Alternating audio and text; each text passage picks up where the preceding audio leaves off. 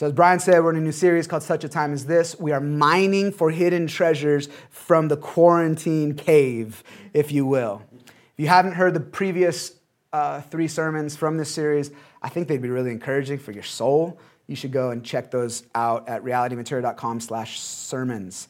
All right, like Brian said, we're in Second Chronicles 20 today. The title of this sermon is Worship During Wartime. Okay, so Second Chronicles 20 uh, Israel is divided into two parts. Okay, the southern part is called Judah. It's where Jerusalem is, where the temple is, where like the, the, the bulk of worship is happening. People are following God. And they had kings set up there uh, to rule that kingdom of Judah. King Jehoshaphat is the name of the king in Second Chronicles 20. He loves the Lord, he seeks the Lord. Uh, God's people are thriving under his leadership. But in Second Chronicles 20, they find themselves backed up against a wall, maybe like some of us do even today. There was three large armies that had all conspired together to come against God's people, to come against Judah. And it was too big. The armies were too big, too strong, uh, too terrifying. There was absolutely no way they could beat them. It was an unbeatable battle ahead of them, but they were on the brink of war. And so Jehoshaphat is obviously terrified. Um, the nation is terrified. And so he turns his heart to God and he, he begins to cry out to God. And then he, he calls for the entire country, de- declares, demands everyone to start praying and fasting. The whole country has to pray and fast.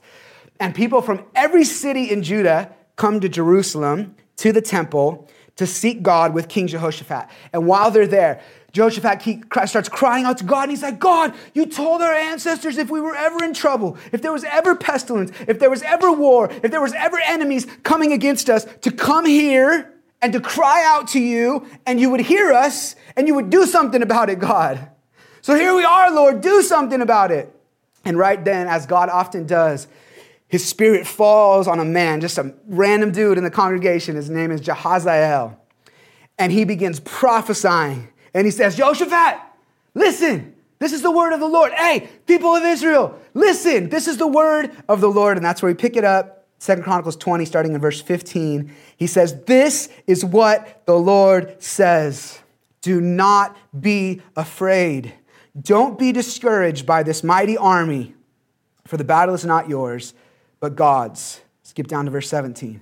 And you will not need to fight in this battle. Wait, starting to get a little strange now, right? Take your positions, then stand still and watch the Lord's victory. He is with you, O people of Judah and Jerusalem. Do not be afraid or discouraged. Go out against them tomorrow, for the Lord is with you. So the next day, they, they go out to the battlefield, right? And uh, King Jehoshaphat is encouraging the, the, the soldiers, and he's like, We got this, guys. The Lord is with us. And then, uh, under the power and leading of the Holy Spirit, he does something ludicrous. Verse 21. After consulting the people, the king appointed singers to walk ahead of the army, singing to the Lord and praising him for his holy splendor. And this is what they sang Give thanks to the Lord, his faithful love endures forever. Shortest song ever. But they are singing it over and over and over and over and over again. Give thanks to the Lord. His faithful love endures forever. At the very moment they began to sing and give praise, the Lord caused the armies of Ammon, Moab, and Mount Seir, the three that had conspired together, to start fighting among themselves. The armies of Moab and Ammon turned against their allies from Mount Seir and killed every one of them. After they had destroyed the army of Seir, they began attacking each other. So when the army of Judah finally arrived at the lookout point in the wilderness, all they saw were dead bodies lying on the ground as far as they could see. Not a single one of the enemy had escaped. Then they go on take the next four days, takes them four days to gather all the plunder from their enemy. There's so much, the armies were so vast. They return home praising God, and then look how uh, this narrative ends here in verse 29. And when all the surrounding kingdoms heard that the Lord himself had fought against the enemies of Israel, the fear of God came upon them. So Jehoshaphat's kingdom was at peace, for his God had given him rest on every side. Church, this is the word of God for us today. Would you join me in praying?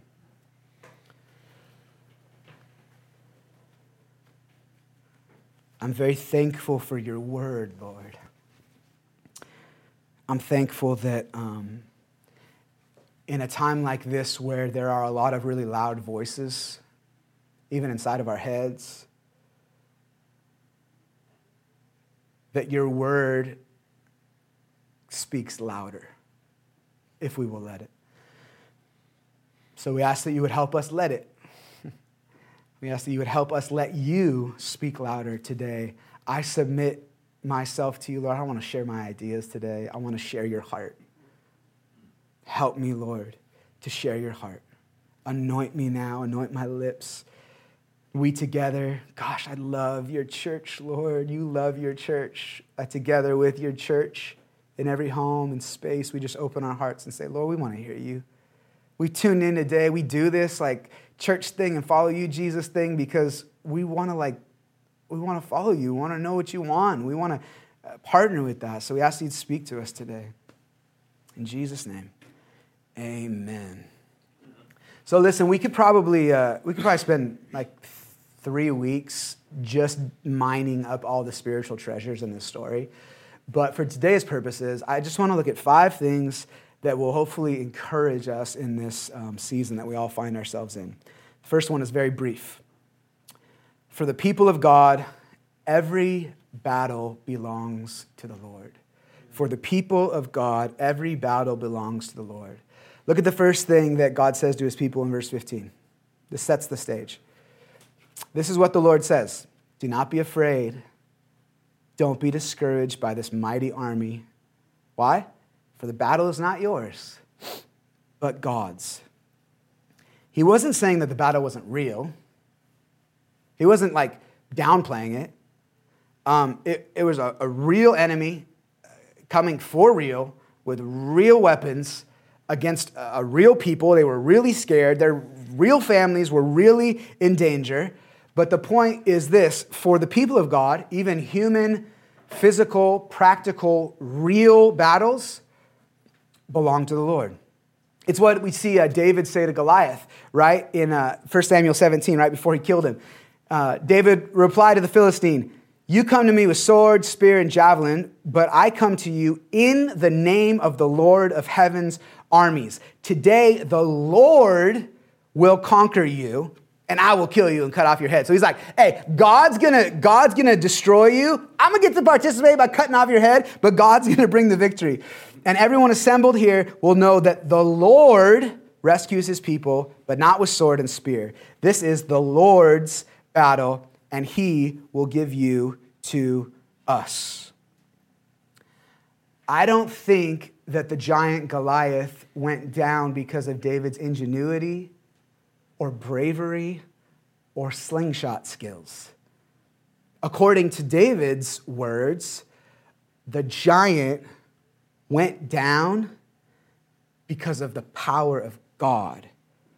Even in physical earthly wars, the battle belongs to the Lord. Number two, for the people of God, our weapons are not carnal. Our weapons are not carnal. Listen to what God says through Jahaziel in verse 17. You will not need to fight. It, it's a battle. He says, You will not need to fight. Stand still and watch the Lord's victory. Listen, they're up against a massive army, like a real massive army, and God's instructions to them are don't fight, stand still, and watch. Now look at what Jehoshaphat says to his soldiers in verse 20. Here's like the, oh, we're about to go to war, right? This is like the, uh, what's that movie called? 3000 or whatever it's called? And uh, 300. 300. And like the Braveheart moment, right? Like we're about to go to war. Here's what, the, here's what Jehoshaphat says to his soldiers Believe in the Lord. Wait, what? Like, it's cool. Like if you're at church, that's cool. But like you're about to go to war. Believe in the Lord your God and you will be able to stand firm. Not sharpen your weapons, not here we go, like strengthen your hearts, strengthen your arms. Right? He's like, believe in the Lord. And then look at what he does in verse 21. We already read it, but then the king appointed singers to walk ahead of the army, either this dude is ludicrous or he's onto something that we don't know about. Because I'm a musician. There ain't nothing right about any of this. Right? This is not what you do. There's nothing humanly wise or logical about any of this. But here's the salient point God is not after human logic or wisdom. See, the carnal mind says, nah, I don't, I don't, I don't watch and wait. I do something. I, I, I put a sword in my hand and fight. I don't just trust in God. I trust in my plans. I trust in uh, my mind. I trust in my experience. I trust in the, the people around me and the advice that they're giving to me that I trust. The carnal mind says, I'm not just going to worship God in the middle of a war. That's what worldly wisdom says, right? But listen, guys, we are not carnal kids of the world who fight with worldly weapons. We are kingdom kids of God who fight with spiritual weapons. 2 Corinthians 10, Paul is writing to the church, and, uh, and he's like, uh, listen, there's, there's, there's, there's lies coming, um, there's people deceiving, there's all this very practical stuff that, that could have been um, fought with very practical means right? But he doesn't he doesn't do that. He doesn't say like here's some practical things. Instead he says in 2 corinthians chapter 10 the weapons of our warfare are not carnal meaning they're not of this world but they're mighty through god for the pulling down of strongholds spiritually alive people do battle with spiritual weapons from a Roman prison under evil Roman authorities, okay? Paul wrote in Ephesians 6, verse 12, we're not fighting against flesh and blood enemies. Like, what? Hold on. He's in prison with soldiers outside, like the evil Roman government. And he says, We're not fighting against flesh and blood enemies, but against evil rulers and authorities in the unseen world, against mighty powers in this dark world, and against evil spirits in the heavenly places wait, hold on. Paul is living in uh, a politically, socially, uh, just like chaotic, toxic culture, overly corrupt society that would honestly make America look like Christian summer camp. If there was ever a war against flesh and blood, against people, Paul was right in the middle of it. It would have been so easy for him to say, here's the practical instruction as to how to stand up against the people and policies that are coming against us and the church, because that's what was happening. But Paul doesn't even mention how to beat the people that were coming against them. Instead, he exposes the source of the true enemy when he says, this battle is actually driven by demonic forces of wickedness. Therefore, if you fight on a human level, you'll get human and temporal results. But if you fight with spiritual weapons, you will get eternal results. What he's saying is listen, I know it looks, it would be very easy to see uh, that the problem looks like it's people, but it's actually a spiritual thing. And spiritual battles must be fought with spiritual weapons, which is why he says in the very next breath in Ephesians 6 so therefore, put on the armor of God. Put on the spiritual armor. It's not take up a shield of steel, it's take up the shield of faith, right? It's not take out a, a sword, a physical one, it's take out the sword of the Spirit, which is the Word of God. He's like, you don't need to plan, you need to pray, is what he goes on to say there in Ephesians 6. You know, there's a, there's this thing going on across California right now where um, there's a lot of pastors and churches who are wanting to come against um, the state's stay at home order. And I'm friends with some of them, you know, and I, have heard, I've heard this like, dude, we just, we need to like stand up uh, and put pressure on the government. Um, they're overreaching. We're Americans, man. They are overreaching, um, they're overstepping they're not telling us the truth. It's obvious that they're not, they're lying to us. Okay. And since when did the government ever have this glowing reputation of telling the truth?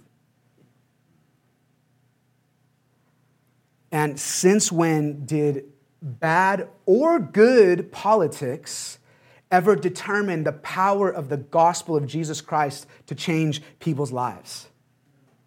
Because that's the point, right?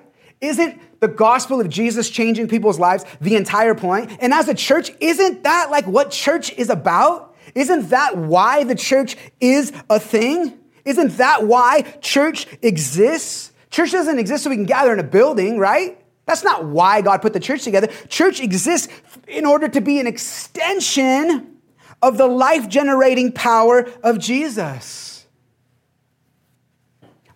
I, I think that we need to stop petitioning politicians so much and start praying to the King of Kings who actually has some authority to do something and change something that actually matters, that will actually have eternal results.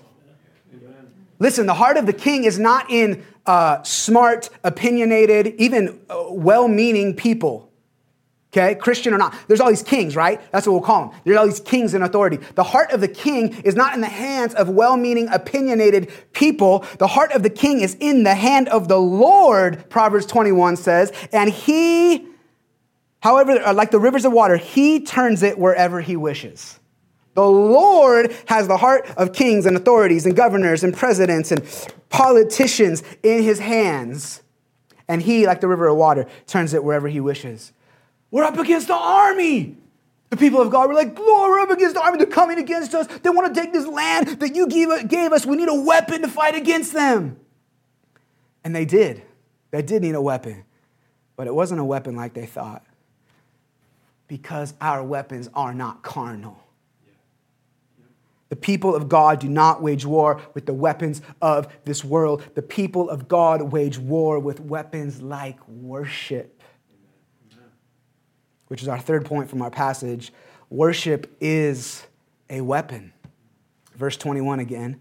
After consulting the people, the king appointed singers to walk ahead of the army, singing to the Lord and praising him for his holy splendor. And this is what they sang Give thanks to the Lord. His faithful love endures forever. And at the very moment they began to sing and give praise, the Lord caused the armies of Ammon, Moab, and Mount Seir to start fighting among themselves. Can you imagine? Like, so we're musicians in here. Can you imagine being a musician that day? You ain't never been on a front lines before. You like stay at home and you play your instrument, and then when everybody comes home victorious, you're like, oh, you celebrate. You're like, oh, I hope they're all right. You ain't never picked up a sword. You got a sitar, maybe, but not a sword, right? You got a harp, but you don't have a sword. And then the king calls you to the front lines to worship. And listen, when the king calls you to the front lines to worship, then suddenly your music and your melodies become the ammunition. Your music becomes the battle cry of victory. Your songs suddenly become your sword. Your, your praise suddenly has life changing power. And worship becomes the weapon. What's fascinating is that this wasn't a spiritual battle. And yet, God called them to a spiritual practice of waiting, verse 17, watching, verse 17, and worshiping. Who waits, watches, or worships in the middle of a freaking war? The people of God do. That's who does that. The people of God seems obvious to us to do things like worship when we're in the middle of spiritual battle, right? You see some person demonized and they're manifesting. You're like, dude, I better worship, right? Like, what else are you gonna do? But what's crazy here is that the spiritual act of worship actually became a weapon against the worldly war, not just the spiritual one. I can't count the number of times. I, sometimes I miss it, man, because I don't even realize. I'm like, this is obviously not a spiritual battle. And so I forget to use spiritual weapons. But when I'm aware of it, I can't count the amount of times that the battles in my life have been won through the simple act of worshiping God. And this isn't like the heart kind of worship. This isn't like the, I'm gonna worship God with my life, or just like, I'm gonna take a posture of praise. All that stuff's like awesome. But this is talking about musical praise right? It's the word uh, in Hebrew, hallel, right? We're talking about the physical, visceral act of audibly using your mouth and your vocal cords and your diaphragm to push air out and use words and melodies to sing audible stuff to God in praise and worship. That's what's talking about here. They sang, and then the Lord confused the enemy and sent forth an ambush. Church, atmospheres change when God's people sing. Atmospheres change when God's people sing. There are battles in this life, more than we think, that cannot, will not be won until we use our audible voices to worship God through song. Now, it's not the only spiritual weapon, as we see in places like Ephesians 6, but it is a weapon. Will it require some faith? Dang right, it's going to require a lot of faith because it's not practical, right? Again, if you're one of the musicians that day and you're like, whoo, going out to battle, all right, it's gonna be crazy. And then he's like, hey, you, whatever your name is, I was thinking some Hebrew name, I didn't have one. Hey, you, come here. And you're like, yo, me? What? What do you do? Like, why am I here? It required faith for them to step out like this. And I wonder if, friends, if in your life, instead of fighting through the war, whatever it may be, if maybe God is calling you to worship through it instead. Because we're pretty good at worshiping after the battle's over, if we come out victorious, anyways. But God wants to see us grow in the practice of worshiping in the middle of it before we know if we're victorious or not. Before we know if, how it's going to pan out, I should say.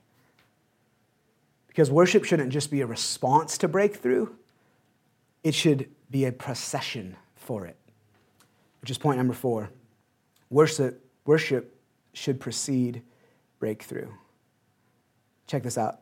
Verse 21 After consulting the people, the king appointed singers to walk ahead of the army, singing to the Lord and praising him for his holy splendor. This is what they sang Give thanks to the Lord. His faithful love endures forever. Hold on. This is before God did anything.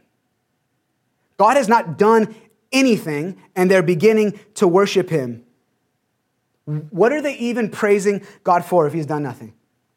Here's why they're praising him because God's worthiness to be worshiped is not contingent on the outcome of our circumstances.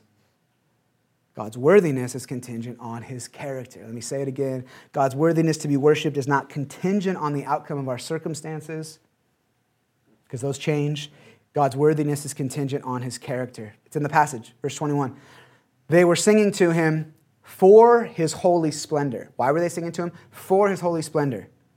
Their praise was hinging on who God was, not on what he may or may not do.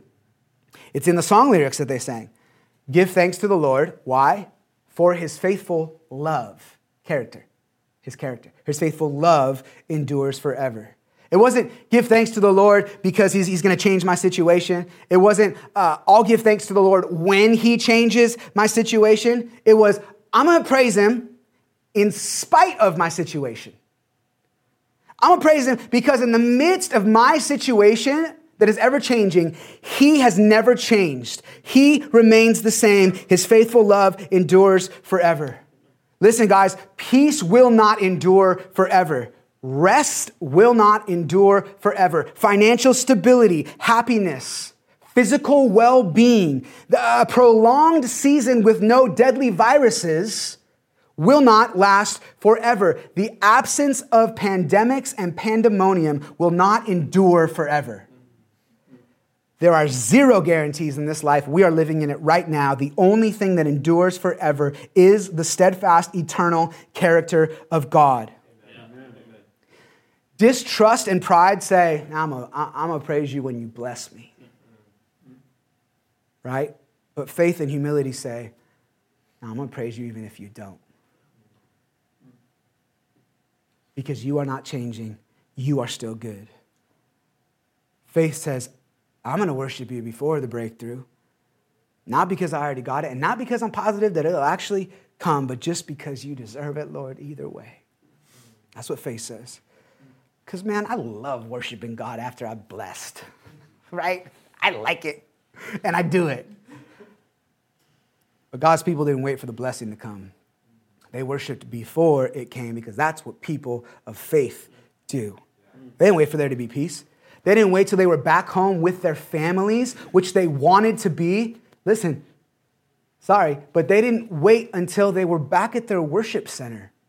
That was where they worshiped too, man. I, I hate I hate not I this is I don't want to be a newscast person, right? I don't want to I want to be with you. But the point is, they didn't wait to get back to the temple before they started worshiping God. They worshiped him before they even knew what was going to happen because worship should precede breakthrough. But worship also brings breakthrough. Last point worship brings breakthrough.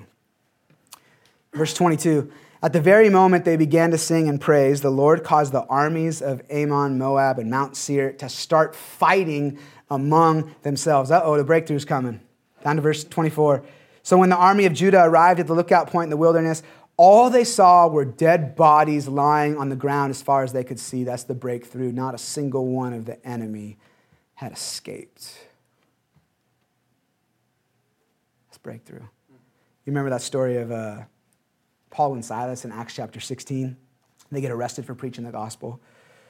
And they're in prison. And it says at midnight, they were praying and singing out loud, worshiping God. And as soon as they started to sing, a great earthquake came. And what happened as a result? Two things. Number one, all the shackles from the prisoners were broken off, and the jailer was saved, and in turn, his entire family. Listen to me. When Paul and Silas worshiped through song, captives were set free and people were saved. When God's people worship, shackles break free and salvation shows up. Worship brings breakthrough. When the people of God were confronted with an evil enemy, with fear, with certain death. It was certain death. Like some of us are like, oh, I don't want to die COVID 19. They were about to die, all of them. When they were confronted with certain death, they stepped out in faith and worshiped. And when the enemy was confronted with their worship, he became confused and was crushed by the power of God. Sometimes I wonder, I'm just gonna be honest, for my own life too, man. I wonder how much more we, how much more would be accomplished in even in the physical realm if we spent more time worshiping and less time doing other things. I'm not saying that we should never engage in human battles with human means, but I am saying that it would do us some good to stop uh, talking so much and start worshiping a little bit more. I think that some of us, even in this season, need to turn off social media and TV media and turn on some worship music. Because you want to see change, right? Like, I want to see change in this world. I want to be a part of that change. Like that's why if you're passionate, some of you guys aren't passionate, but if you're passionate about anything that's happening right now, it's because you want something to change. You want something to change. But but listen, when we get to the heart of it, isn't this the kind of change that we want to see?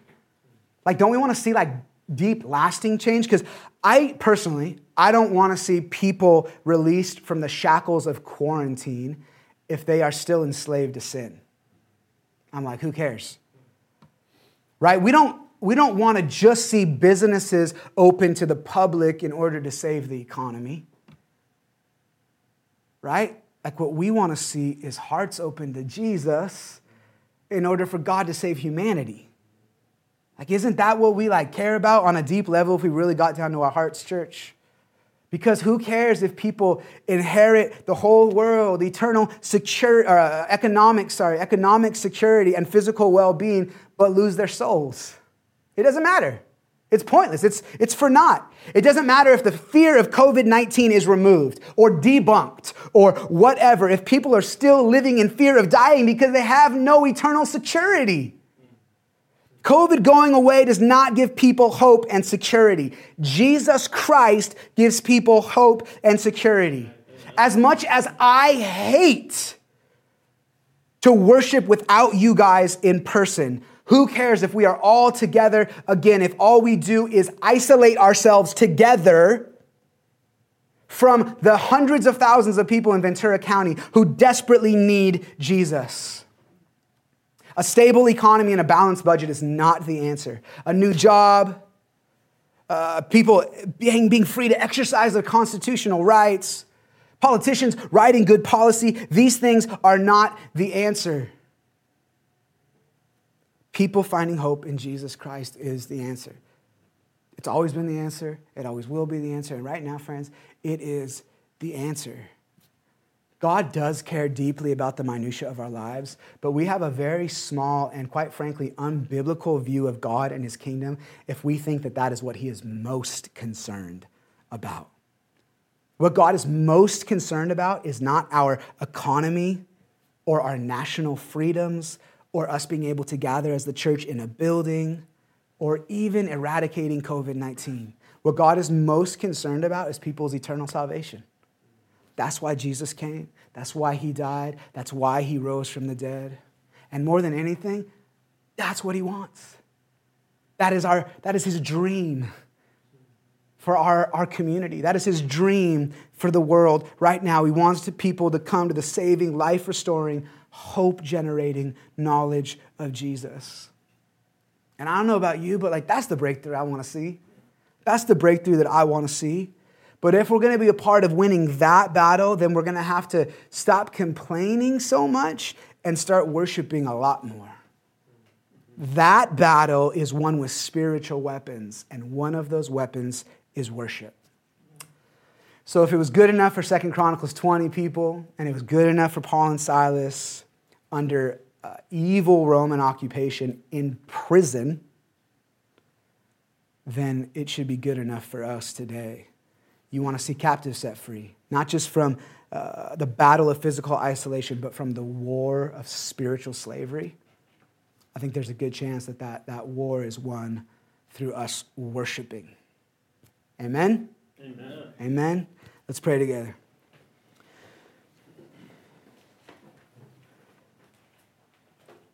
Father, um, I know just for me, it's been a, it was a convicting word this week for me. By the way, this was already in the schedule to be taught this week, but it just seems like stuff was getting heightened. Is God's sovereignty that we taught this passage? I know for me, it was God's sovereignty that we taught this passage. And so I'm imagining people at home just like, gosh, man, that's a, maybe for some of us, a hard word, good word. Thank you for turning our eyes towards you. Um, we want to say that the battle doesn't belong to us, it belongs to you. So we turn our eyes to you right now and we just do what the people did. We, we lift you up, Lord. We say you're on the throne, and so in our hearts we enthrone you. And we, we want to we wanna worship you. We want to say, God, the victory is yours. So I don't have to like trip about it. The victory is yours. There's a lot of rest in that. Lord, we ask that you would help us um, to not just be good American citizens, but good citizens of heaven. That we wouldn't just act like Americans, we'd act like uh, heavenly minded kingdom people. Help us, God. Help us, Reality Ventura, to be like a voice of like um, peace and stability and pointing people to Jesus in this season. Gosh, Lord, I want to do that. Help me. Help us to help turn people's eyes to the, the one who supersedes politics and policy and truth and lies and viruses and health and the economy help us to be people who turn our eye turn other people's eyes towards you jesus